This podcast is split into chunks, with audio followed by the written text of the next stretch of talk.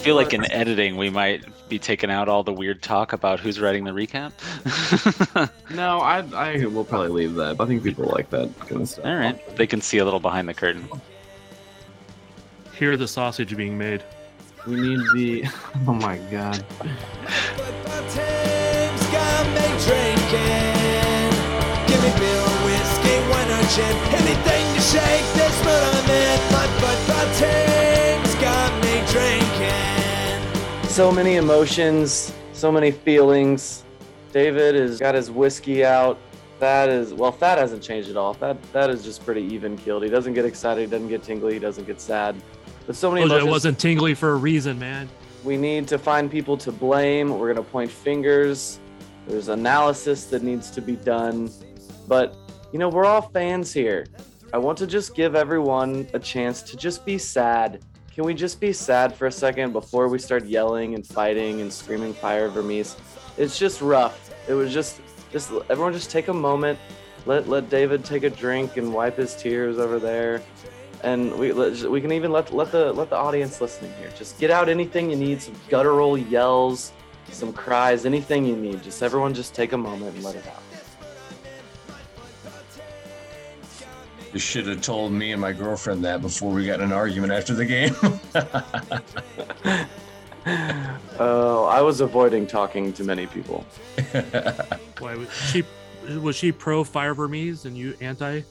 no, I was like, I need time to be sad and to mourn. And she was nitpicking. I was like, this is not the time to nitpick. yeah there's there just seems to be a sense in this sporting kc nation fan group where it, everyone wants to be a pundit or a or they want to assess the team like they're the boss or the coach instead of looking at this as like like we're fans.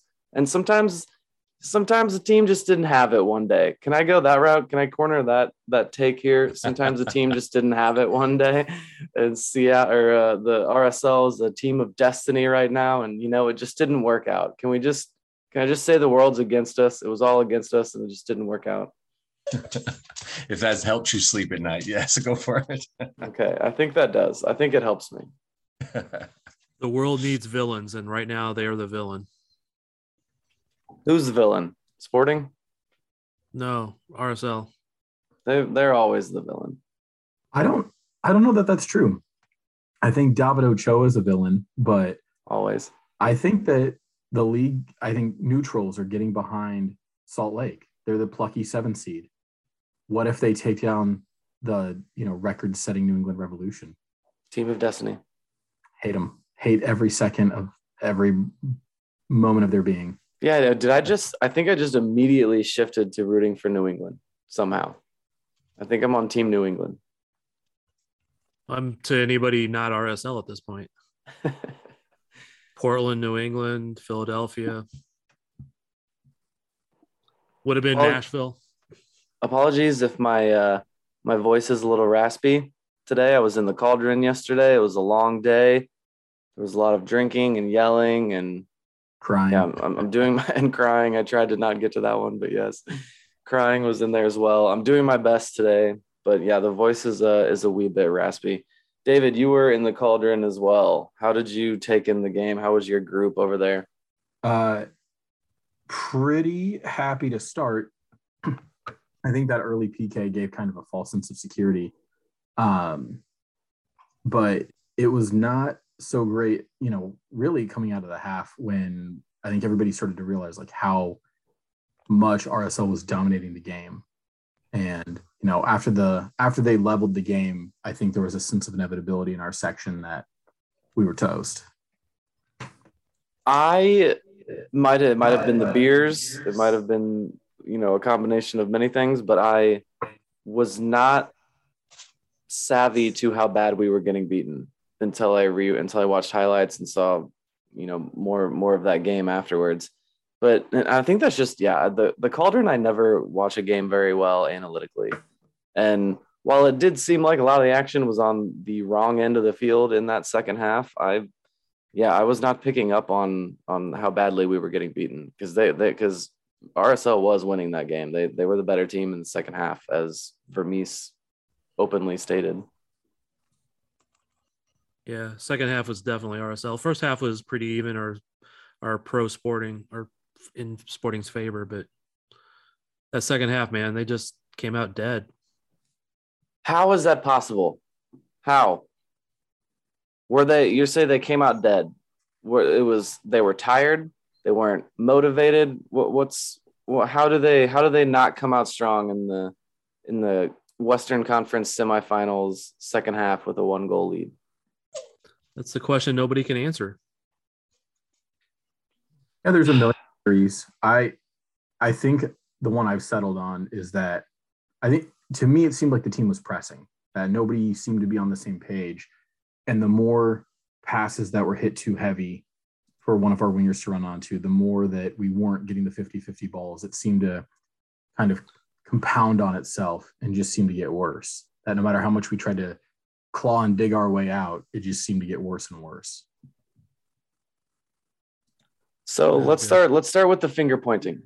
We're we're talking in broad strokes here, but who who who can we? Is it is it players? Was it preparation? Or or you know we can talk about giving some blame here to Vermes without it being a fire Vermes discussion. uh, yeah, let's just, we should just start off the pod by saying that we are. This is not. There's no one on this show that is going to get on board with with hashtag fire Vermes. We are not even remotely close to that, and uh, and we're we're we think you're kind of a loon, a bit of a loon, if you should suggest something like that at this moment. That being said, is there some fair criticism that goes to Peter Vermes for this game? Starting Yes. Pulido, lack Yes. of okay, where where where are you at? Where's the fault in Vermes? I don't know that there's like one area, but I would have not started Pulido. I said that last time. I think that was a mistake. I do he too. wasn't in form. He hasn't been playing. And yes, he might look absolutely fantastic in practice because he did the few couple times we got to see him, but that's still not the same as a game. I would have kept Shelton in there and you could have brought him in towards the end if you thought you needed a goal or going to PKs or whatever. Uh, so that's one thing I would have definitely done differently.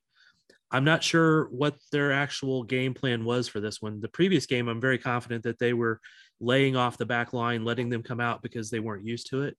It felt like they were doing that for a while, and then I wasn't, and then they started to press, and then the press was getting beat, and then they were just chaos after that. So I'm not sure what the game plan actually was, but I don't, and maybe they, maybe they were were confused also for some reason, which wouldn't seem right. I mean, you think you would be pretty confident for me to say this is what we're going to do today, boys. Yeah, we you know that was the main topic last week was how clear and sneaky of a strategy that was and how well it clearly worked.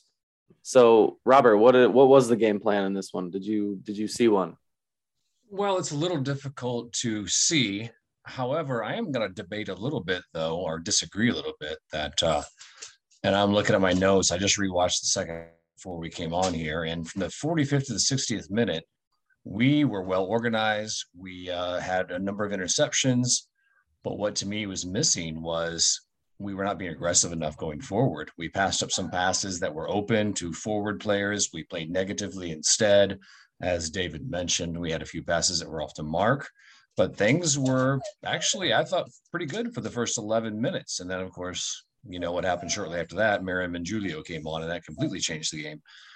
And then we didn't adjust to that. And I think that's a big issue that Vermes did not cover. Okay, what are they doing? Why are they bringing those guys? What's their purpose? How can we counter that? I don't think he countered it well. Yeah, your dog is not happy with Vermes either. Yeah, I can tell. David, was there a game plan? Oh, I'm sure there was a game plan. I don't What know What was it? Oh, I mean, I don't. I could drink the rest of this bottle of liquor and not figure it out. But I think the big difference between RSL and Vancouver tactically is that you know Vancouver plays three at the back, and so when they're in the attack, when you invite them into the attack, they'll push their wing backs forward. So they really truly only have three at the back, and that opened up space for us to hit those diagonal switches and get our wingers into space.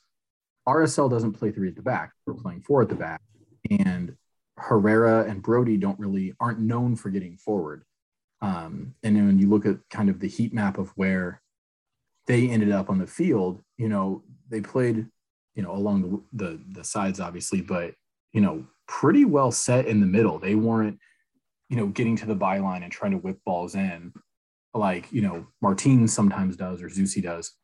And notably, our fullbacks, I mean, are pretty well anchored across what you would kind of view as the back line um, when you're setting up a team on a on the pitch and like looking at you know at the start of the game. I mean, Zusi has no runs forward, none. I mean, he's firmly anchored at the back, and so he wasn't involved in the play at all. And that was what made us so dynamic against Vancouver was Zusi's ability to get involved in the attack. Uh, Martins was got forward a little bit more, uh, but they just got completely neutered by the fact that RSL was you know compact and pressed us, and we seemingly couldn't get out of our own way. The fashion in which the goals were scored was was really frustrating to me as well. There were it was just two very quick, simple plays. Um, you know, the Bobby Wood one, especially, just mainly the frustration there because of whose boot it came off of in Bobby Wood himself. But yeah, I mean, it was just that actually that goal started with so Justin Meram had come off the bench and took the ball in midfield and was taking on a Graham Zusi, who, albeit we just mentioned, was not running up the field all day, but it was a Graham Zusi in the 92nd minute, and he just didn't quite have the legs. And all Meram had to do was one very, you know, sophomoric move, juke inside and then down the sideline, and Zusi was beaten badly and then it was just that one just one little quick tiny dink of the foot and and the season is over. It was just it, it really was just such a gut wrenching gut wrenching game. I was just settling in for overtime for extra time and uh and and actually oh this is that this is the other part of that. Bobby wood was warming up. All of them were warming up right in front of me.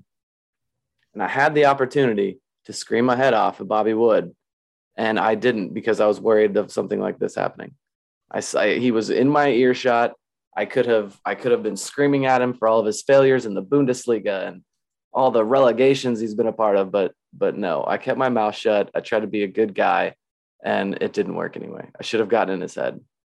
Yeah, my thought when he came on was, oh, he subbed in for Real Salt Lake the last three games and hasn't done anything. And then what does he do?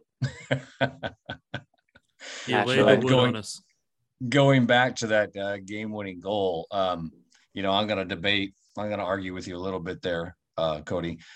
Salloi is chasing uh, Meram for a good 40 yards. Mm-hmm. And he had a chance to foul him, do whatever, but he gives up about the 43rd yard.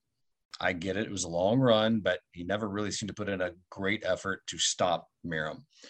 But Zusi doesn't lose Meram because of his he's tired. He loses him because Zusi slows down like he's going to tackle Meram. Meram sees that, makes a big touch, and sprints away from him because Zusi had changed his pace and he took advantage of it. So that was Zusi's mistake, not that he was tired. Uh, and then I don't know. That was some. It was some heavy legs on the on the jump in. Yeah, well, he slowed down to do a tackle, but he didn't do the tackle. That was his fault. He should have gone in for the tackle right there, but he didn't. Meram saw it and big touch by him, and that was the end of it. But Fontàs also allows his mark to get goal side. He slows down at the end, thinking the ball is going to go behind his mark for some reason, allows Wood to be near post, goal side, and to flick it on. So I think there's more blame to go around. And I don't think it was Zusi's tired legs. I think it was his indecision. One other play that, go ahead, David. I was going to say one thing of note. In, at one point in the second half, Zusi pulled up lame and was limping noticeably for a couple minutes. But there were plenty of opportunities to foul Justin Meram, to just hack him down, take the yellow, and move on. I also I put blame on Zusi for the first goal too, for not closing the cross. Um, and that's been one of my beefs with both him and Martins all year long, is allowing too many crosses in and not closing down, you know, players on the wing enough. Another play that I think rewatching came back to bite us was Remy Walter had a great steal right there in the final third and took the ball and it ended up being a, like a three verse two right there in the final third. And he took it himself with a wide open Daniel Salloi streaking in a, in a spot where he has scored about five goals from this season alone. And Remy took it himself, and you could just see it in Daniel's face. You could see it on Salloi, and you could see it on Gadi Kinda. All three of them would have been a better option than than Remy taking it, and he did. And I don't I don't like nitpicking on one play, but I do recall that one sticking out at the time, and then yeah, rewatching the highlights, it sticks out even more as as just such a golden opportunity that really would have put you know would have made it two to nothing after the PK, and yeah, that's a very different game. Yeah, I agree with you on that one for sure. But on the RS goal equalizer, sorry, I don't agree at all about Zusi. Zusi did nothing wrong. He pressured as fast as he could after the initial clear by Issy. But uh, here was the problem. Martins chooses to cover Fontes, who has a mark, instead of running with Julio. Julio, Julio, however you say it, is totally unmarked. Martins just lets him go. Zusi pressures as fast as he can. And then Melia, he goes out in no man's land when he should have stayed rooted on his line. He totally no man's land, couldn't do anything about what happened after that. So I don't blame Zusi at all. Okay, well, that was some good finger pointing, though. We've pointed the finger at quite a few people today already, so I'm calling that a win. But only players, because I've got more. Ted Unkel for missing the handball on Justin Glad that even let these clowns in the playoff. Yes, there you go. The VAR was Kevin Stott. Uh, who else do we have? Who was the referee in this game? Was this a new referee? It is one that I I, I feel like most games that I'm looking at, I can see the referee and uh, and recognize him and know who it is. And this one, I I couldn't quite tell. Kevin Stott, who's Yeah. been a ref for a long time. Oh wow, I don't. Well, I guess it was just from a distance, or I was already drunk. And actually, I thought he did a decent job, other than he could have thrown a couple yellows earlier to Yes. clean it up a little bit. But he was, I know refs don't want to give too many yellows in playoff games and change things. I don't like that, but I don't think he, I don't think he did a bad job, other than he could have thrown a couple yellows earlier, and I think that on almost every ref. So Does anyone want to take the reins on re- refuting the fire Vermes crowd? like, and I, when I think about if I hear that, it's one of those like, like fifty different rebuttals try to fly out of my mouth at the same time, and I can't, I can't quite even put it into one succinct way to tell them why they're so wrong about it. But who does anyone want to take that? Do we need to do that? Are we beyond that on this show? Well, I think it's uh, a situation where you're going to get bogged down in argument for a long time and people will be throwing back ideas and thoughts, and that's fine. But I think the real question comes down to this Are you happy with three home playoff losses in a row? Is that is that okay? We won the last playoff game. 2018, 2020, 2021, we lost all playoff games at home when we had a pretty clear shot to, you know, hosting and we had teams lose and drop off. That's Yeah, but you just said you just happened. said you just said in a row. We won. We won. meaning playoff game. three seasons 2018 2020 2021 Those So it would have been playoff better. losses at home It would have yeah. been better if one of those playoff losses was away. you have to win playoff game home don't you and to do it three seasons like that where you had it all right there in front of you and you fail all three times is that good enough Well, I mean, Robert, to counter your point, how often do we see teams win the double? Almost never, right? The supporter Shield winner who has home field advantage throughout the duration of the playoffs almost never wins MLS Cup. Yep. No we didn't win uh, a supporter shield so My my point is that winning playoffs hard. At a certain point, all the teams left are good, and Yeah. so when so home field is great, and and the whole point of the regular season is to put yourself in the best possible position to succeed. I would rather play at Sporting Park than play at Salt Lake or play at Colorado or play at Portland. Uh, and so, but that also means that sometimes you're going to lose home playoff games because sometimes teams are better than you are. And the all we can ask of Vermes is to put us in the best possible position to succeed.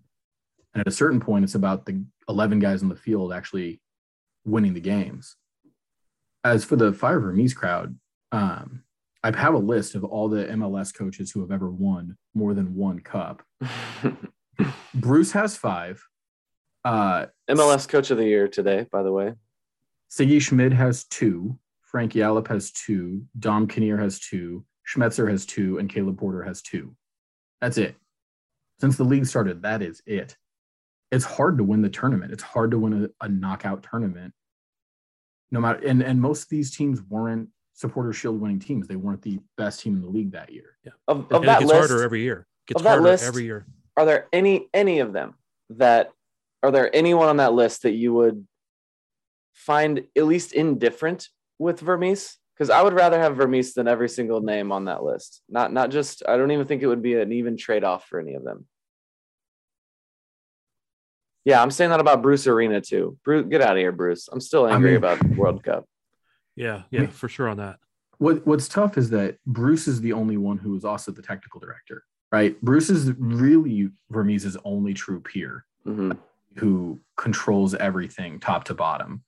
And he's great. I mean, there's no denying how good he's been. Um, Schmetzer's good, you know. I mean, Seattle what Seattle's done since 2016 is is really impressive. And I don't know that there's really any debate there. But, But, then even him, even he was even getting a lot of questions about their loss in that yeah, last there were game. Seattle The- fans calling for his head after in the match. lineup that he put Right. out. Yeah. right. Yeah, I, I actually don't think Schmetzer is that great. I think he gets a lot more credit than than maybe is due. But yes, Seattle has been has been good and continues to be good since he took over. Well, like, you know, Caleb Porter won MLS Cup last year with Columbus and then arguably improved their roster. They didn't have any big departures. They added Hot Boy Kevin Molino and they didn't make the playoffs this year. You know, in a single elimination tournament. I mean, how often we see this in the NCAA tournament too, or even in the super, like in the NFL, like how often does the best team actually win? Sometimes, har- not always, usually not. MLS is ridiculous.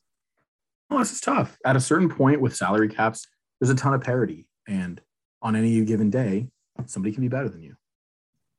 No, I'm certainly not in the Ver- Fire Vermes crowd, but it's a pattern. Losing at home, 2018. I don't. I would argue Portland wasn't the better team that year. Hold 2020, on, hold on. Okay, Minnesota was not the better team that year. This, This is- RSL is not the better team this year. this how is such a weird discussion, though. So if we didn't make the playoffs a this year, if we didn't It's make the pattern. playoffs this year, then that would be better because they don't have three No, home no, playoff no. exits. Like I, I don't understand. This. Or if we'd Like, have finished seventh and lost Well, at listen. Seattle, yeah like it's just such a weird thing like it, it's in order to make this argument you have to ignore what they won the west they won the west in 2018 like Okay, and, you're not. and they were the listening to my three seed then. this year like that's just that's just an You're odd not listening to my argument. My argument is the pattern. Okay. the- a pattern a pattern years. of getting home playoff games yeah that's a good pattern and then losing those three in all three games. That's a pattern. Okay. What is the reason for it?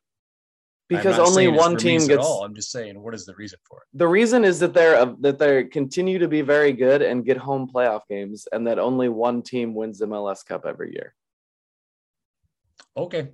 And Robert, not to be not to be flippant, uh, as but, Cody you was know, but but prior to uh, losing three at home, uh, in 2017 we lost to Houston at Houston, one and done. The year before that, uh, Seattle cheated to win, uh, but we lost at Seattle in the Benny Feilhaber is a god game. Uh, the year before that was the double doink uh, in Portland.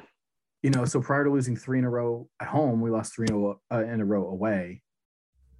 Um, I mean, the pattern is that we lose playoff games, but that's the pattern for pretty much all the other teams in the league. I mean, Seattle and Toronto had many dynasty had dynasties of the last few years, but most of these teams don't win. I mean, there's 27 teams in the league.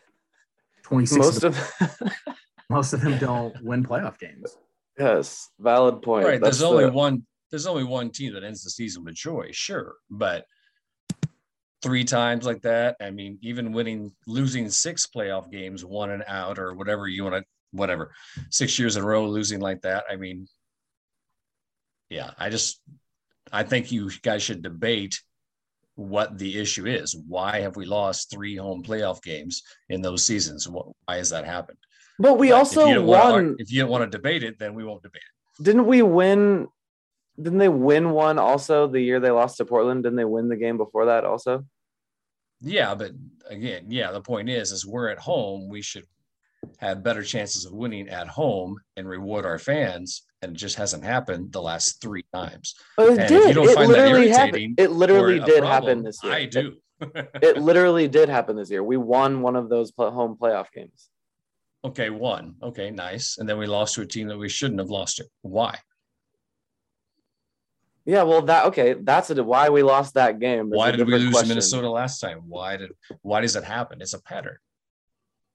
Uh, yeah, I don't. I guess. I guess you could call it a pattern if they are like winning every. They're they're at the highest seed and then fail in the first game or something. Like that would be a that would be a pattern. But like a team Okay. that does well and consistently earns themselves home playoff games.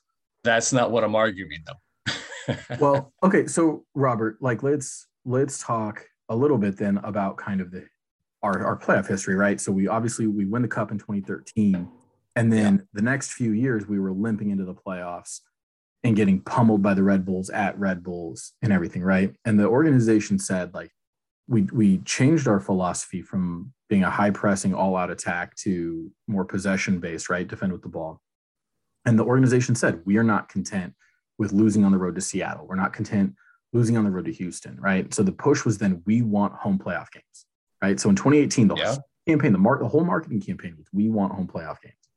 So in 2018, we earned ourselves a home playoff game. We got a bye in the first round, right? right. We won the West, and so then we beat Salt Lake. That's two two playoff wins. I'm calling it because they got a buy there. Well, well, that's convenient for your argument. well, that was well, that was also when For the a team were- doing well, yeah. that was also when the playoffs were played on a two leg aggregate. So Yeah. we drew Salt Lake Mm. one, and then we beat them four to two. And then we got to the next round. We played Portland. The first game's away, and we drew nil nil at Portland. So the away goal rule comes into effect. And I think that's a different beast to analyze when we're talking about our playoff exit because once away goals come into effect, it changes the entire dynamic of how the second leg plays. well, of course it does. And so, you know, we went up early in that game. Then Blanco hit just an absolute banger to to draw it. Now we're chasing the game, even though it's one-one on aggregate. They've got the away goal, and so it forced us to open up and fight more. They score a second, we score a second, but we're still chasing because they've got the away goals, and so that whole thing is kind of that's a different beast, right? Is the strategy of playing for a draw on the road to start the a two leg series. 2019 were terrible. 2020, I mean, I don't know. Minnesota was really good. Bebo Reynoso was really good. I don't know what else there's to say about it. He might be, you know, the best 10 in the league, you know, or second best. He's up there with Carlos Carlos Gil and and uh uh Lucas Rayon. I mean, there's certain guys in the league who are dynamic, game-breaking players, and MLS playoffs always show those when you have a guy like that, you can do damage. Kevin Molino and and Reynoso just went nuclear on us. I don't know. I mean, I don't know that what else there is to explain about it. And I would just like to add on for the for last year against Minnesota, they were missing Pulido, they were missing Kinda, and Sure. it was in a mostly empty stadium, so there wasn't a lot of home field advantage. Yeah. So that was a factor in it. I'm not again, I'm not trying to totally defend everything here, but your two of your best attacking players and not much of a home field advantage probably played a ro- role in that also. But again, I don't I think they came out to not play I don't think they played well in that game at all. That game against Minnesota last year. So if you're looking for a pattern, I think the pattern isn't that they've lost three times at home in a row in the last when in their last loss of the year. It's that there's been an, a bit of uneven play, is where one game they can be dominant, Yeah. one game they can do everything right to the game plan, and then one game they can play well for portions of it, but not for enough of it in order to win to get the win. I think that might be the pattern that we're trying to suss out below the below the the rhetoric. Okay, should Why? we move on to looking ahead? Can we wrap can we wrap up the sorrow for this this last game and we can talk about the the the incoming roster moves that that should be happening here in a in the next day or two? Let's do it. Yes. Okay. There are 12 questions to be answered when it comes to roster decisions. Is that right? There are 12 players that a decision needs to be made. Yes, sir. Yes, Do you sir. have those pulled up, Robert? No, I'm working on it though. Preparation, guys. Look at that. We're so good at this. Graham Zusi, Roger Espinoza, Daniel Salloi, Graham Smith, Kendall McIntosh, Ilya, Jalen Martins, Felipe, Punchech, and Dia. And some of them are- are out of contract with no option years. Some of them have a 2022 option that can be picked up. What are the big headline ones that stand out to you? What's a move that needs to be made? Zusi was the first one. Is Zusi back? I would I think- him. Go ahead. Okay, Robert decided he didn't have something there. Uh, no, Oh. yeah. After after he scores that screamer, uh, I think I you. thought I was, oh, oh, okay. I I guess we're I guess Robert, we're losing we're losing it a little bit. it's okay. Does Robert does Robert move into my house? Does he have the bad one? yeah, you guys maybe I have too much pulled it up here. Uh, okay, what I was gonna say is that uh, I think if you're looking at Roger and Zusi, both the elders, I think uh, Zusi would be the one that I would keep above Roger, just because I think Zusi has more to offer. Is this the end of Roger? Did Roger play his last game for Sporting KC? Ugh. He might have. Was that a moment of silence? I'm, I'll pour one out for Roger. yeah, I'm not ready for that yet. I mean, I think more than more than the roster spot itself is the value of the contract and the roster flexibility that we would get. So Roger makes five hundred thousand dollars a year, and Zusi makes seven hundred and is well six fifty base, but he makes over seven hundred thousand in guaranteed comp. So it's it's maybe not a question of should we keep Roger. I think Roger as a super sub late in games has value. Um, but not at five hundred thousand dollars. Yeah, I think I would that's like to agreed. keep him at a lower amount myself. I mean, I, I'm sure he doesn't want that, but So, what do you make of the thought that nothing's been said about either of these guys as far as anything really goes contract wise? Is it Roger doesn't want all the emphasis on him? Oh, it's Roger's last season, or do you think there's negotiations going on and that's why nothing's been said in any way, anywhere about it? They don't normally like talk about things It's- like that, do they? it has been asked, and basically Vermes has said that this is not the time to talk about it. It's so I more take it that it's they just want to get through the end of the season. I think it, there seems to be like two times they really do this. Like there's like a middle part of the season that all of a sudden they'll like announce stuff that out of the blue, yes, we did extensions, but most often it is in the off season. Who else? Anybody you want to see kick to the curb? That's a little mean way to say it. Yeah. I mean, you know, Kendall McIntosh makes just short of a hundred thousand dollars a year. I would, I'd be willing to cut him. You know, he never, he didn't play as a backup, right? Whenever Amelia was out for body slamming Christian Roldan, Right. uh, Or at the beginning of the year when he was hurt. right? We played Pulskamp, who's cheaper and better. Um, so again, it's maybe not a matter of like, is he good or bad? Should he be back because he's good or bad? But for the hundred thousand dollars, could we use that money better elsewhere? Well, it's also been a rotating thing each year as they bring in a veteran just to be there to fill that role in case Tim gets hurt. But Pulskamp is developed out of the out of the academy. He came from elsewhere, but he played in.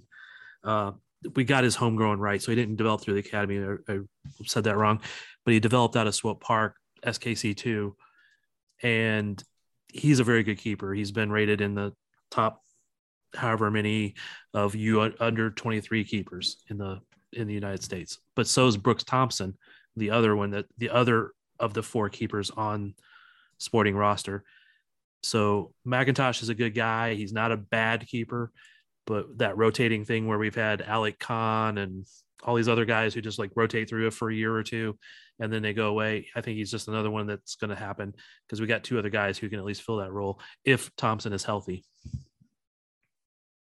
Honestly, it just doesn't feel right talking about roster moves yet. I thought I thought if They're we gonna talked I thought if we talked about it long enough in this pod, I would get all of my grief out, but I'm just not ready to do it yet. Can I still be sad? You can still be sad. I mean, they're going to make the decision tomorrow whether you're sad or not. I could I could never I could never work in sports. I could never do what Peter Vermes does. I'm too much of a softie. You know, I did, I would like to get out one moment of angst and anger, and it, this is for nobody else but me. Okay, so being the photographer, I go different routes than everybody else does in the stadium for reporters and stuff. So coming from the field to go to the the interview room afterwards, I have to go by the visiting locker room and RSL staffers celebrating their asses off while I'm walking to the interview room to get there. Thanks. After the interview, I stand around and talk to Chad for a while. I talk to a couple players. I talk to a couple of sporting staffers because I really don't want to go back that way. I want them to be gone. But I still, even though I waited for a while, by the time I get going back through that way, there's RSL staffers out there drinking beer in the hallway, eating freaking Jack Stack. And I'm like, I, I just like, I don't want to go through these guys, but that was the path I had to go through to leave. Mm.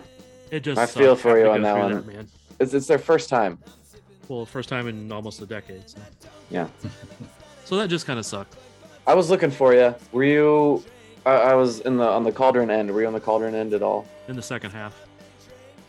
I was in a certain state in the second half, so I have a great shot of Ochoa celebrating. Ugh. Okay, can we can we for a moment talk about how terrible of a person he is? That he probably eats apple pie and America and like his grandmother and like just the worst human being I've And- ever seen on a soccer field. and such a punchable face. I mean, Luis Suarez bit a guy